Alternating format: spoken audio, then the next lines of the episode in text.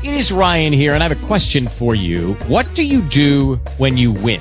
Like, are you a fist pumper, a woohooer, a hand clapper, a high fiver? I kind of like the high five, but if you want to hone in on those winning moves, check out Chumba Casino. At chumbacasino.com, choose from hundreds of social casino style games for your chance to redeem serious cash prizes. There are new game releases weekly, plus free daily bonuses. So don't wait. Start having the most fun ever at chumbacasino.com. No purchase necessary. VGW Group. Void where prohibited by law. See terms and conditions. 18+. Blog Talk Radio.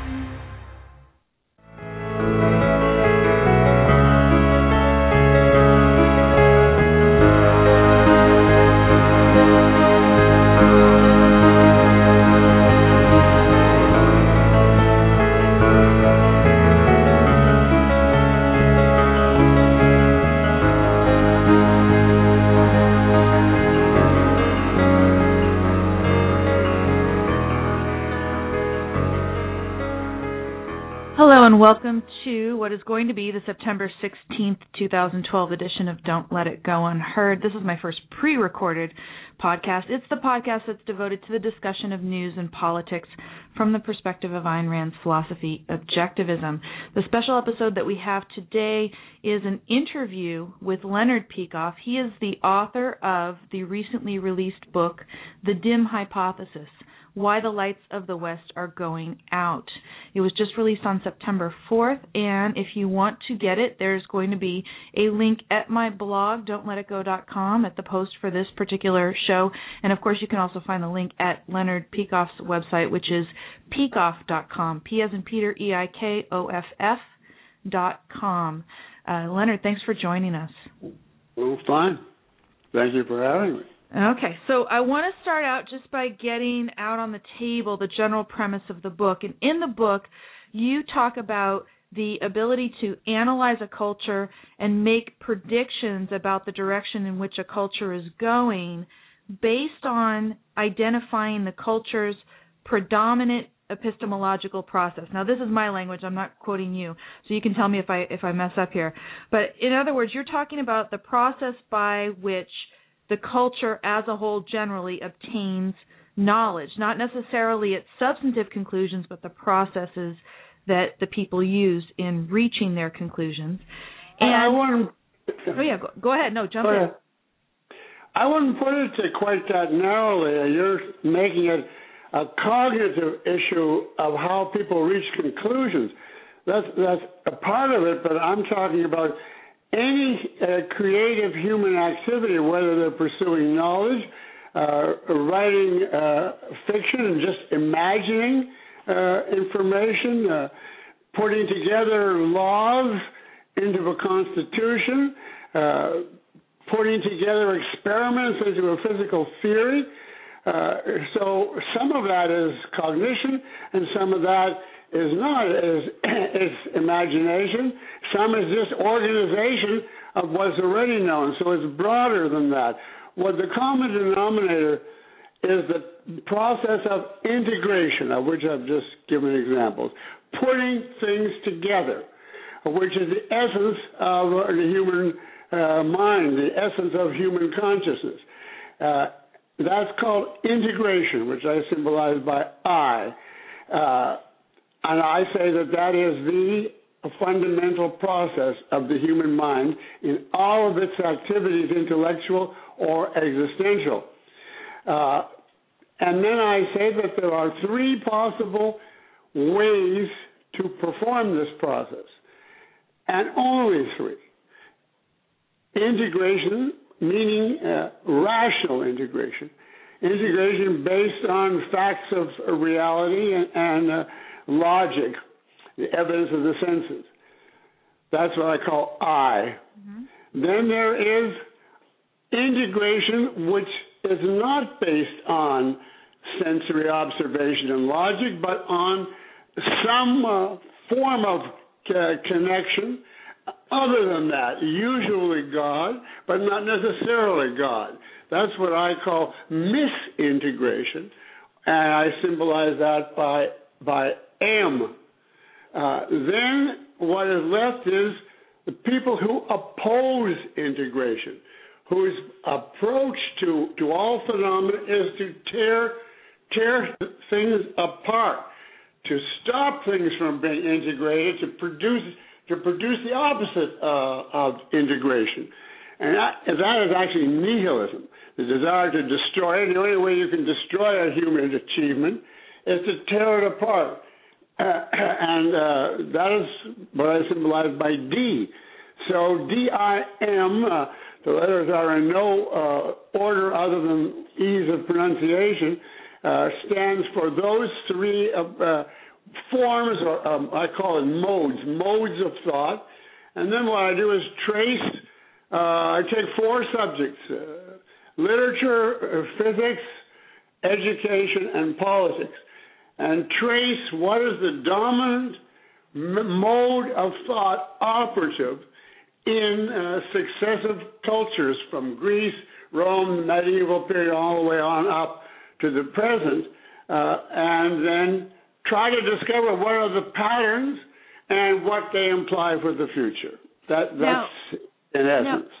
Okay, now, so then just to rephrase part of my question before, the content of these various cultural products, whether it's actually, reaching epistemological conclusions or, creating a work of art, et cetera, it's not the content that you're looking at, but the way in which the mind is creating these, the right? Mode of integration. Right. Whether it comes up with... for instance, I think the Soviet literature and medieval literature, Soviet propaganda and medieval morality plays, they're diametrically opposite in content, but they have the same mode of integration. So they're both misintegration. In that way, the content is not the issue. Not at all the issue. And it's mode of thought. Okay. And then you talk about the four different fields that you survey. Why did you choose the four fields that you did?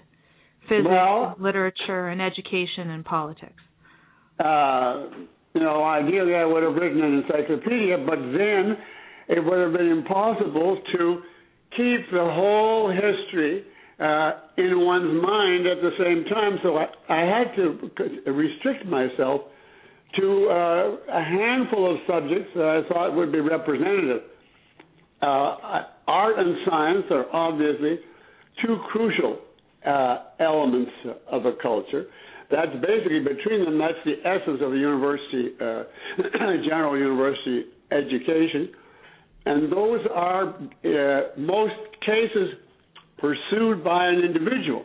So they would, if I take one from each, that would give us an insight into the way creators on an individual level function. So, of course, from art, I took literature because it is the clearest way to know what mode of thought goes into it, because it is all linguistic.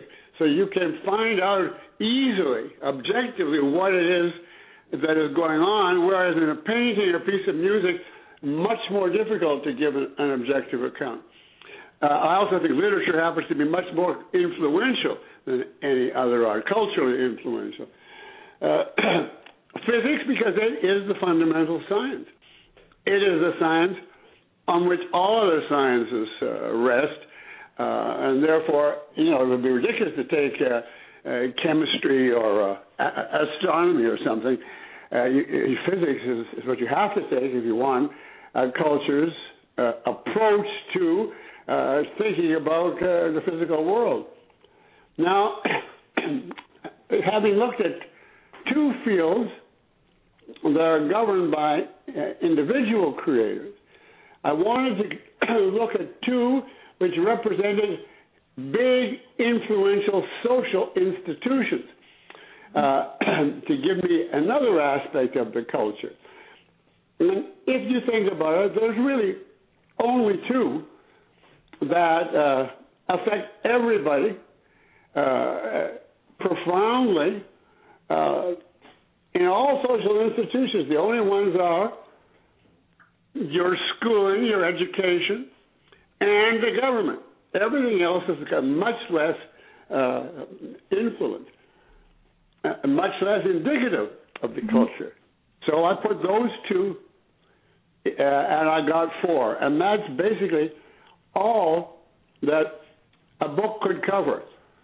I'm trying to take an overview of the whole of history from Greece to the present from the point of view of the mode of thought.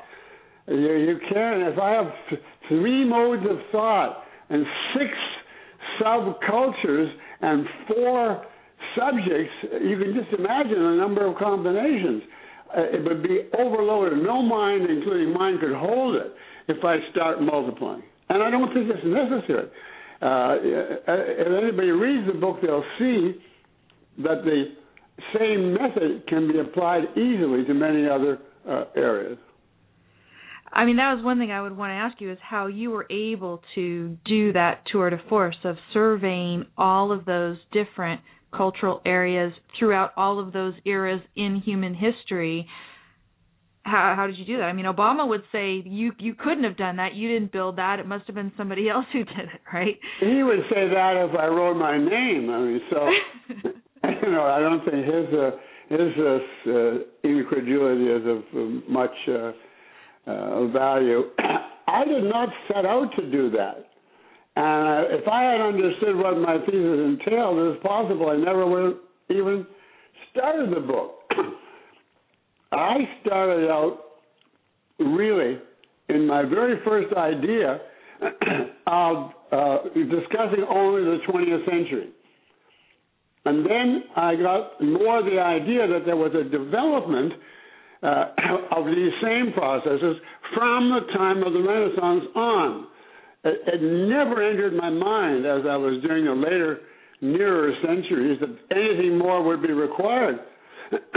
And then when I, finished my drafts of the modern part from the Renaissance on, I realized that by nature of the claims I was making, there was a huge omission if I didn't do anything with the ancient and medieval period, which is in many ways so different from ours that it was like generalizing about human history while ignoring, or Western history, while ignoring, a huge part of it.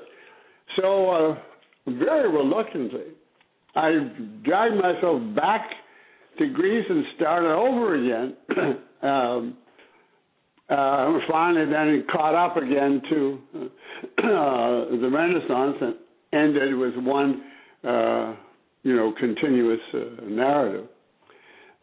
But I did not undertake this complex task. It just grew.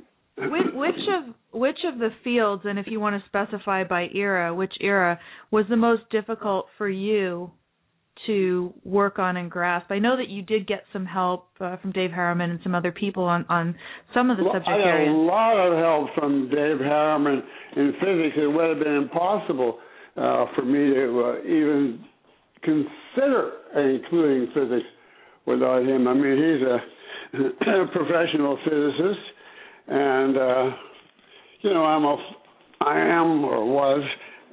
a philosopher. So I had, some grad school courses in physics, but nothing to speak of. Now, you wanted to know what field I found most difficult? Right. Well, if you leave aside physics, which I was really heavily guided by Dave Harriman, so in that sense it was the easiest part. I had no real problem with literature or education. Surprisingly, the field of politics gave me the greatest difficulty. Now, why is that? Because we all think, politics, that's kind of a lower-level subject. It's certainly not abstract philosophy. Why politics?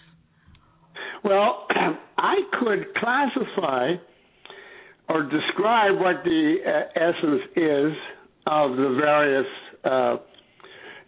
political systems, and some, I was clear what the attitude to integration was that they represented. But some it took me a while to work through what exactly is the approach that is being used here. It's not always self-evident. And occasionally, it's the exact opposite of what many of the spokesmen say. You know, in the form that communist dictators used to say they were liberating people and they were great champions of freedom, right. When in fact they were the opposite. So you have to be careful as to what a political system really is. And you have to be prepared for similarities where you would not expect them, especially because we're taking the content aside. We're abstracting the method. Now, just to give you an example, Greece, ancient Greece, was a democracy, unlimited majority rule. And... jump now to the Enlightenment, the American Founding Fathers. They championed capitalism, absolute individual rights, which no one could properly violate, including a majority. So you'd have to say, on the face of it, these are two very different political systems. Right. Now, they certainly are, and our democracy, I would argue, had to go the way it did in the ancient world because it's an inherently, profoundly flawed system, whereas the American system didn't have to go the way it did, even though it did. But now, despite that, if you look at the way the Greeks reached the conclusion that democracy was the proper system. It was the same essential mode of integration as the Founding Fathers. Right. The Greeks had less information. They did not have the spectacle of history to know what were the consequences of certain ideas. They were in a special context, you know, the city-state, relatively small, where it never occurred to them, since they were all more or less related or familiar with each other, that negative consequences could come from democracy. But leaving that aside, they defended their approach, and I show you that in detail in the book. They defended their approach by reference to observation. What other states, what were the results of the other states they were able to observe, and they argued as much as they could for objective truth. They said, although democracy is how we determine the laws, it does not mean that the majority is correct. There are objective laws based on reality and discoverable by observation, and a majority is wrong if it violates these laws. We still, they said, have to let the majority make the decision, but it's not the standard of truth. So in that and many other ways, they were just as reality-oriented. There was no reference to the divine as the basis of their political system or their laws. In that way, I hope you get the idea, but I'm just giving it to you briefly, but their politics that look to be very different have the very same mode of integration. Now, I was going to say, I wish we could be charitable and say that the people today who call United States a democracy are making, that mistake because our original founding was through a process of proper integration. But unfortunately, we can't say that. People they misname America's system a democracy all the time. Oh yeah. But does that answer? Yes. No. And so the reason it Politics was most difficult. Some of it, I had to discover. I'll have to just give you this as an arbitrary statement, which is discussed in the book, that Karl Marx, who called himself a dialectical materialist, and stresses that he is secular and this worldly, empirical, and scientific. I had to analyze his work, specifically his mode of thought, and demonstrate from that whatever he calls himself, he is in fact the same as Hegel in mode of integration. He's an idealist and a rationalist, a supernaturalist and a rationalist. And in that way, he is, and the system he advocated, is the same mode of integration as the medieval Christianity, with the Pope being the top omnipotent and infallible, and the communist Stalin or whichever being that. But you have to work that out. It's not self-evident. I think it's clear and true, but for some reason, with politics, was harder to organize in my mind than the other subjects. In terms of your personal learning, I mean, now what you've just described, this going through the process of trying to figure out what's going on in politics, that must have been a tremendous learning process itself. What was the most maybe important or interesting or fun revelation for you in terms of applying your mode of analysis, your method of analysis to all the different subject matters of all the different eras? Was there something that stood out for you? Well, by fun, it was all excruciating work, so there was not one in which I laughed or had a drink, maybe just for despair at the end of that. So I didn't have any fun that I can see. If you say that, I'm not sure this is a fully thought-out answer, but two different things spring out at me. I was, of course, completely hostile to the Obama movement, and it was only in writing out clearly what its mode of integration is that I got some satisfaction that I have finally expressed my view of it in a way that definitively states what I think and gives the basis, and it's not just an arbitrary diatribe because it's integrated to the whole rest of the book. I think of every movement in every field that I did, I would say that the current American approach is the worst throughout history. And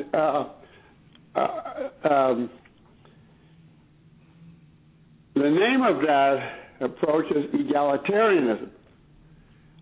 I argue that egalitarianism, everybody must be equal, mm-hmm. and only ever has been achieved by cutting down the haves in order to allegedly benefit the have-nots. But since the haves are the only ones that kept the have-nots going, the result is that cutting down of everyone, and that egalitarianism, therefore, is out-and-out nihilism. Right. Out-and-out destruction for its own sake. I give lots of examples and quotes of that, and I was happy to expose that and to show that the whole environmentalist movement is just one aspect of egalitarianism. And that our whole culture is rotting, the whole political side of it is rotting from that kind of nihilism. And by the way, for what it's worth, the publisher asked me to write an op-ed for the Wall Street Journal outlining, you know, my views to get people interested in DIM. So I put in some material, not all, but just a few paragraphs on Obama being a nihilist, right, and that it was wrong to call him a socialist. And I don't know what the reason is, but they declined to publish the article. It was a criticism of his that was not the expected, Republican approach. The other one, and this was a positive experience. When I finished Greece and got to Rome, Roman literature, I knew that the writer that had to be considered was Virgil, because he was, far and away the soul of Rome. He was to Rome what Homer was to Greece. And I was nervous because my approach to integration required that the Aeneid, his famous epic, have certain definite characteristics. It had to be distinguished in certain ways from the predecessors and the successors, but not in the obvious ways, in the ways of mode of integration. And so I had to list. I never read the Aeneid. I had to list the points that had to be in there for my theory to be valid. And if it wasn't valid, then that would raise a big question. If there's a big chunk of human history, which invalidates my thesis, then I don't know where I'm going to be. So I read it with some trepidation, marking in the margin whatever I found, and then added it all up at the end. And truly, every single point, without exception, on my list was there unequivocally. It was just exactly what it would have to be. I mean, from the point of view of mode of integration, if my theory were correct. I was totally elated at that, because I figured if I've come up with a theory that can predict how Virgil is going to write, I definitely have something. So that was my most, if you call it fun. Most fun. And you still... happiest. Sure. I was going to say, you still wouldn't concede it's fun then, right? Pardon? You still wouldn't concede that it was fun, even that. Well, that was exciting. That definitely was even more than fun. I think the one point I remember where I really got some pleasure out of it. So but it was because the theory had such strong confirmation from that. Right. And it's also the discovery of your theory having so much power to it. It's not the writing of that point that was fun. It was the learning that you were correct that was fun, right? Oh, yeah, absolutely. Absolutely. Okay. So let's switch a little bit to the U.S. today. You've already said that in terms of politics today, we have egalitarian nihilism, which in the terminology of your book you would call D2, the pure form of disintegration. What about, in brief, the other cultural fields? What do you mean, today? Yes, U.S. today. When? The U.S. in 20th century, early 21st. In terms of the establishment culture, because I make the point that there's the establishment culture, and then there's what I think of as a rebellion against it, mm-hmm, in the process of working itself up, namely the Christian right, mm-hmm, which I think is going to ultimately win out over today. But it is now not the dominant culture. Well, in essence, I don't want to give a long speech about each of these. The modern culture now would be in literature non-objectivity. In other words, what's called, quote, modern art, a la James Joyce, Gertrude Stein, etc.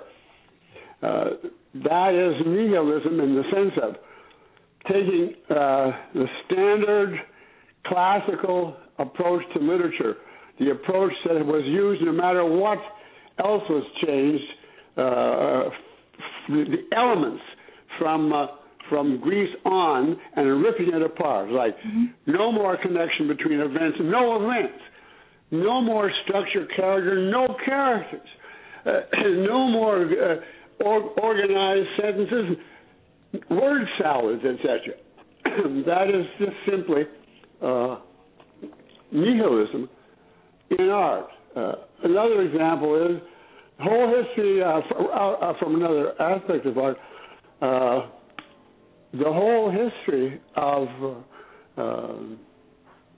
art or painting has been the attempt to create some kind of image. The modern art is like exemplified by Jackson Pollock, who just stands across the room and throws gobs of paint on the wall, on the canvas. Now that is disintegration. As an end in itself, the virtue of that piece, according to the modernists, is that there is no relation between those pieces. They are not supposed to mean anything or connect to anything or relate to each other. They're just arbitrary blobs. And, of course, that's the way they write, too. Now, that is real disintegration. Now, in physics, there are a lot of different approaches today, which are not all disintegration. But what I take as disintegration, D2 in physics, is quantum mechanics. As I show, Dave helped me to show, it is a methodical. Heisenberg and Bohr is a methodical assault on causality, logic, reality. You know the famous Schrodinger experiment? Right. A cat is put in a box, and it's set up as such that you don't know whether some chemical is released or not. And if the chemical is released, the cat is dead, and if not, not. It's something like that. Right. And their official scientific view is that when the cat is in the box, under those conditions, it is and it is not dead, and it neither is nor is not dead. It becomes one of those only when we perceive it. And they call this a miracle. That's their official name for it, that you open the box and all these contradictory states collapse into something. You know, you could just add it all up by this. After all these studies of the subatomic world, Bohr was asked, well, what did you finally learn about the atoms? And his answer was, there are no atoms, or there's no subatomic world. So it is just to physics what non-objective literature is to writing. And then the other one, D2, in education is Dewey, progressivism in education, you know, which says we learn by doing, not by thinking.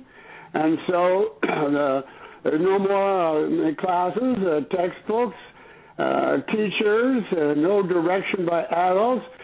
Children are supposed to be just let loose and, perform their, quote, experiments as they wish. There are no more subject divisions. The kids look up or find out at any point at random that they want, no discipline, etc. So obviously the kids don't learn by this method. Dewey has once told, you've given up teaching and you've given up learning. And his answer, which I quote in the book, I can't quote it from memory, was there is a little social value to be gained by mere individual learning. So, I mean, that's the revolution in literature. There's no literature in physics, but there's nothing for physics to study. In education, that there is no teaching or learning, in politics, it's so opposite from being protecting individual rights. It's a mass slaughter of the individual. Right. So basically, in today, the establishment culture is D2 across the board. Yes, absolutely. Yep. There are little pockets here and there. Like string theory is a reversion to more old-fashioned rationalism. Okay. What's left of Einstein that hasn't been absorbed into other fields was again a more old-fashioned view. There's always, there can be some pockets, but the dominant approach is what I said. And this has never existed before. And first of all, I define three philosophers, Plato, Aristotle, and Kant, as being the source of these three attitudes. And the D approach was started with Kant in the 18th century. So there never was a D culture before Kant. It started only in the 19th century and reached its full blossoming in the 20th. So there never has been a society like this. And ours is, relatively recent that it started. It only got into politics maybe 20, 25, 30 years ago, with all the political correctness. And environmentalism was the start of the movement. What I liked, one of the formulations in the book is when you talked about Kant appealing to rage. And yes. I connected that with what I watch when I watch Obama speak. He seems to me often, especially when he's speaking about businessmen and bankers, that he is containing rage. He's trying to control himself from expressing rage more than he does. I mean, obviously, I think that he is expressing rage, but he seems like he's got so much within him, he can't contain it. And so when you see the influence of Kant to create an Obama, you see it clearly. I don't know if you watch his speeches. It's very hard to do, but occasionally I watch. And I have just seen sort of clips here now, but the thing that struck me, a socialist would denounce the rich while presenting a vision, of the poor and how desperate they are and how they're going to transform human nature and bring about, a world of perfect, harmony. They're going to kill the exploiters, but the focus is going to be on, the glory to come. He doesn't even utter a peep about that. He just makes a few perfunctory remarks about. This will help the people who don't have insurance, but he's really interested in knocking down the insurance company. That's when he comes to life. So I think what interests him is clear. Right.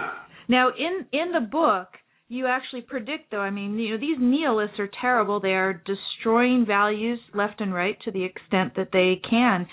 And in the book, nonetheless, you predict that what is going to take over and what is going to cause, the most harm to us in the long term is an M2, a misintegration culture. Now, you say it's not absolutely certain that this is going to happen. It could take a number of decades, et cetera. But one of the things I was interested in is that you say that there is a trigger event that is going to perhaps happen and then allow a charismatic am to a charismatic misintegrator to take over, would that trigger event be the economic destruction that someone like an Obama has wrought? Or could it be the sort of thing that maybe is starting now in the Middle East because of his destructive foreign policy? I wrote a whole section on the fact that a triggering event could be one or more, and then I listed examples from politics, economics, foreign policy. You know, so it could be a combination of all of it. You know, for example, suppose in the name of equality, he were to dictate that the Koran had to be in every hotel room next to the Gideon Bible. Right. You know, I think that that would cause a big enragement if you combine that with, you know, the economic disasters which are inescapable now. There's no way for anyone to prevent the economic disasters given the deficit and the out-of-control spending, which they are not going to be able to control, without abandoning the welfare state, which they can't and won't do. So it's going to be crises that make 1929 look like pleasant by comparison. And then there's the foreign triggers.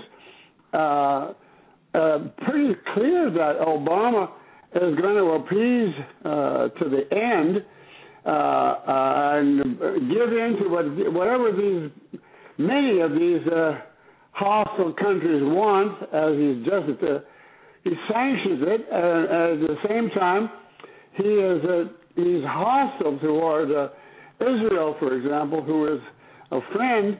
But it's pretty clear that at some point he's going to give too much of America away. In terms of America standing.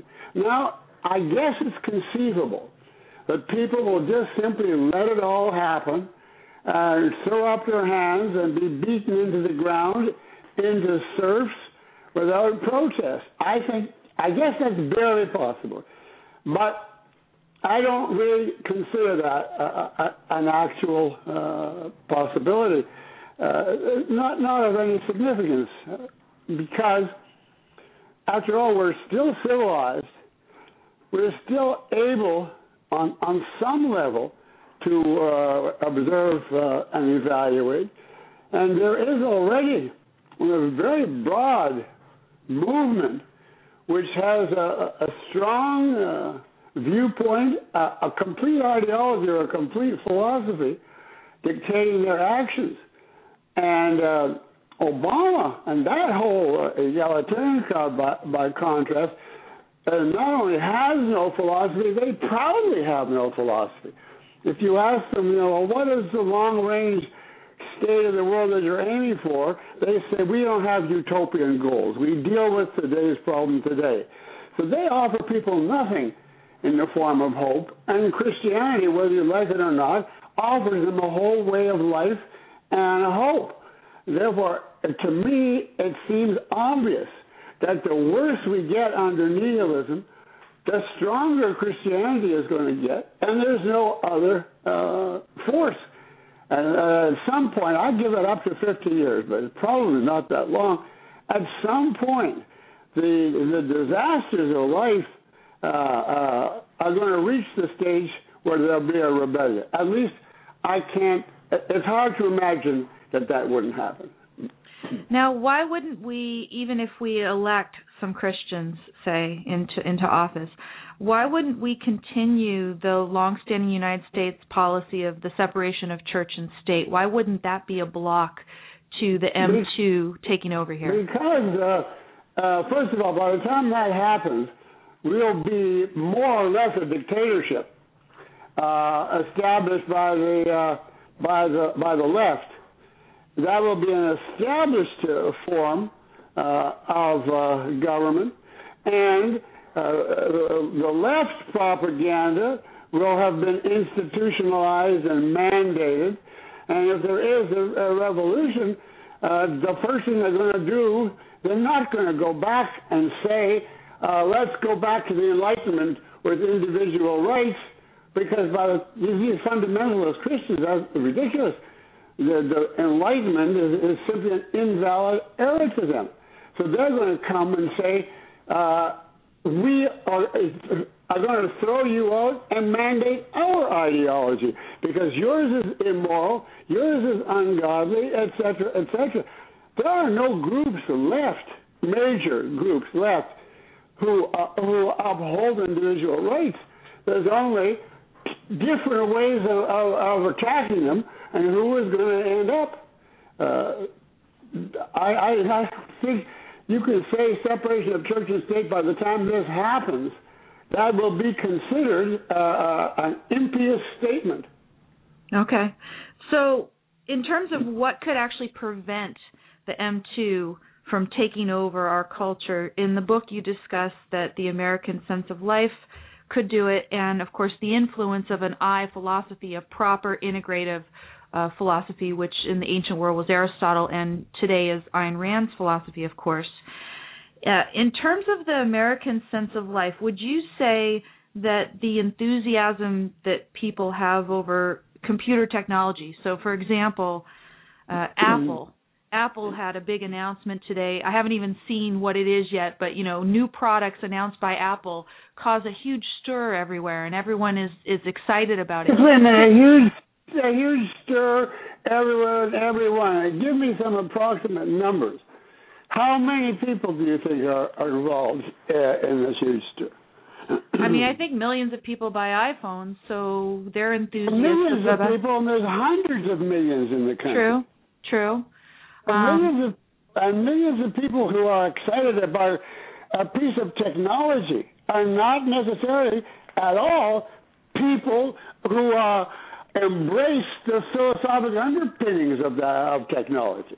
Okay. Entirely different things. So that you would count as pretty insignificant in the grand scheme of things. Yeah, I think it's goodies. It's the last. The last reward of Western civilization, but it doesn't indicate. I don't. Is there any country except total cannibals who wouldn't get excited if you gave them a whole bunch of technology that worked? I mean, if they had enough education to use it, I don't think that that's Americans. What about the whole "you didn't build that" movement that has happened now? I mean, the uproar at our president saying to businessmen, whether he misspoke a little bit or not, this is really what he thinks. Misspoke. That is absolutely essential to egalitarianism. The modern founder was John Rawls, and Rawls' whole argument for egalitarianism was that you're born with your brain and you're born with the environment that's around you, and that makes possible everything else that you do. And therefore, you did not achieve anything. You merely lucked out. And it's your he didn't say other people, it's your brain and your environment that get the credit. But they just, that isn't you. And therefore, you didn't build that. That is 100% pure egalitarianism. Right. And so, what about the reaction to this from the American public? He did not misspeak at all. He said a perfectly clear statement of his actual view.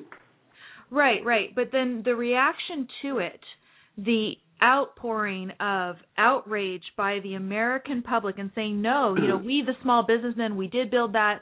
Romney has built part of his campaign on reacting to this and saying, yes, you did build that. Romney doesn't go as far as saying that you should be proud of the fact that you built it, but he says we should acknowledge you and we want to encourage you in building things, of course, But do you take the healthy reaction to you didn't build that as a sign of the American sense of life being alive and well? No. Okay. No, I don't, because I don't think that's distinctively American, but even if suppose it was, it's a good reaction. If somebody insults you, insults what you've done with your life, and you get angry, that's an excellent reaction. If you can say what you believe that makes that wrong, but if all you can say is, look, I work 24 hours a day, That is not any kind of defense. That is not a viewpoint. It's just a concrete. If you had the idea, this is an assault on human achievement coming from a source that wants to destroy values because he rejects reality, if there was any kind of response to that, then I would say, in other words, if that's what the response came from, any form of that, then I would say it's a really good sign.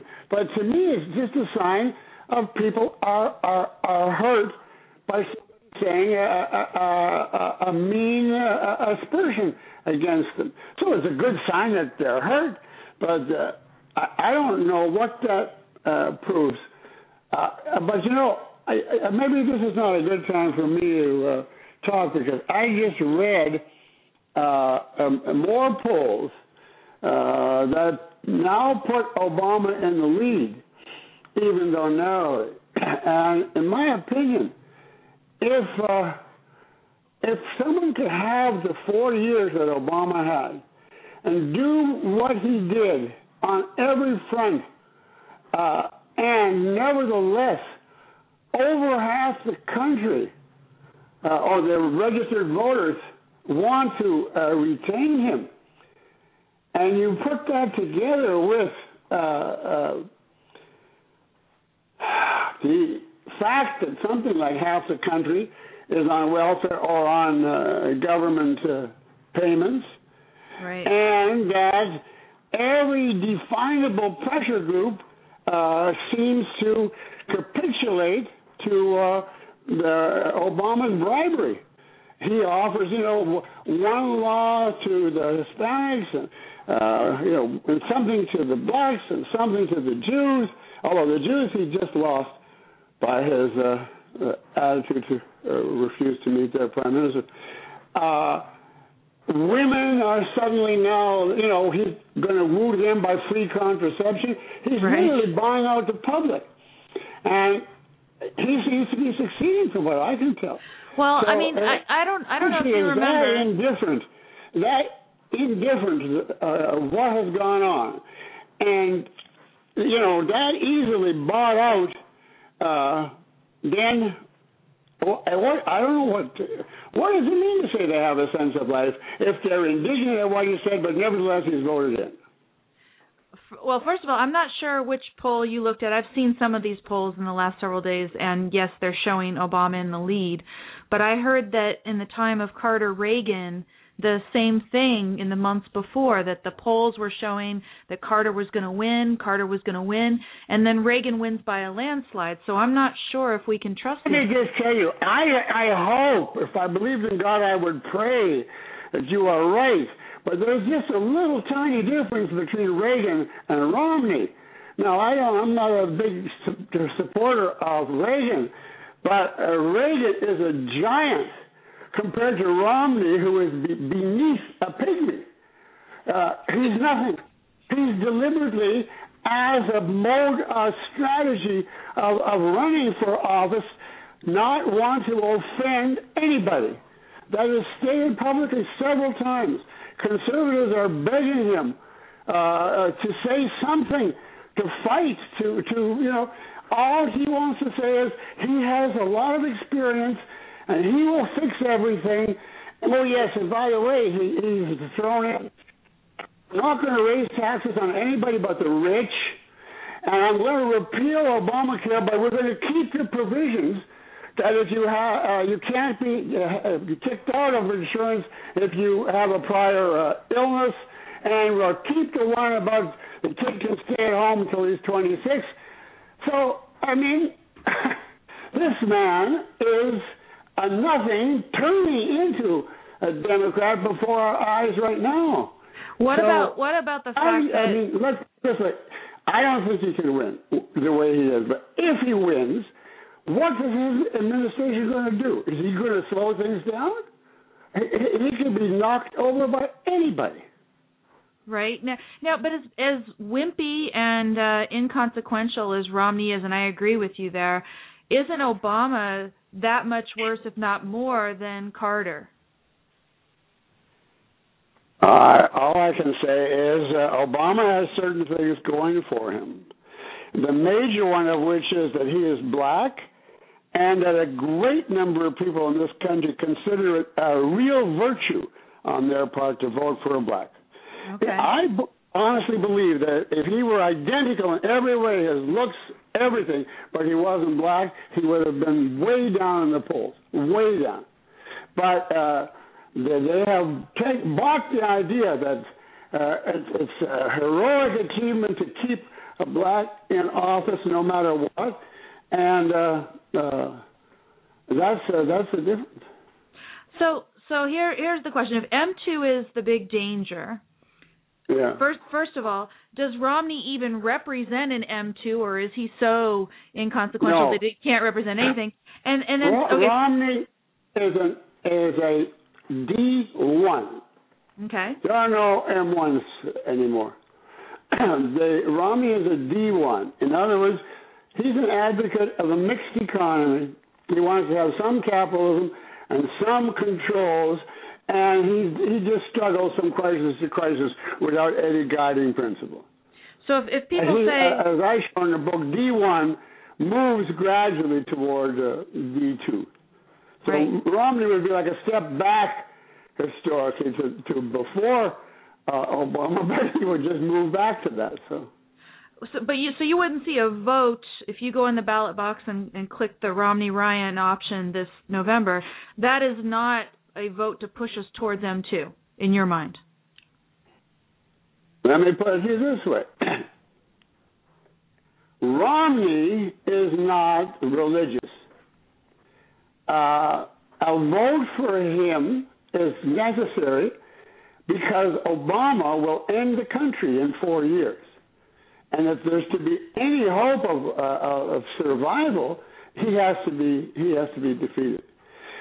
Romney himself will not institutionalize religion, but he is going to give tremendous power to the religious wing of the Republicans, because he's going to continue the status mess, the shambles, all the rest of it. And then when the next election comes, they're going to say, all right, you tried a moderate secular candidate, and you wrecked everything. You've got to put in someone that we represent. In other words, they're going to assert themselves, I think, after the moderate wing has his last gasp. I can't give the timing, but that is my view. So that in that sense, Romney, long range is helping the Republicans, but long range is too long now. Right now, I think we have to try to get 4 more years. I mean, 4 more years where there's still freedom of speech, and you don't have to be tell the president, anybody who disagrees with his views, you know about that website they have. Attack Watch, right? Yeah. Yeah. I mean, it's just unbelievable what's happening. So I promise not to keep you going over an hour, so we're going to wrap up here pretty quick. I just have one quick little question, because we have been doing an intervention series, as we call it, on my radio show, and we have been trying to convince people that they should not throw away their vote to Gary Johnson in this election, that it's essential to get Obama out. And one question that people have had is, well, are you endorsing Romney if you pull the lever for him or whatever it is in November? It's not an endorsement, right? You are endorsing 4 years of survival. If two people come at you, one is right in front of you with a cannon, and the other is 5 miles away with a rifle running to get you, I would get rid of the cannon first if I could do so by stopping the other.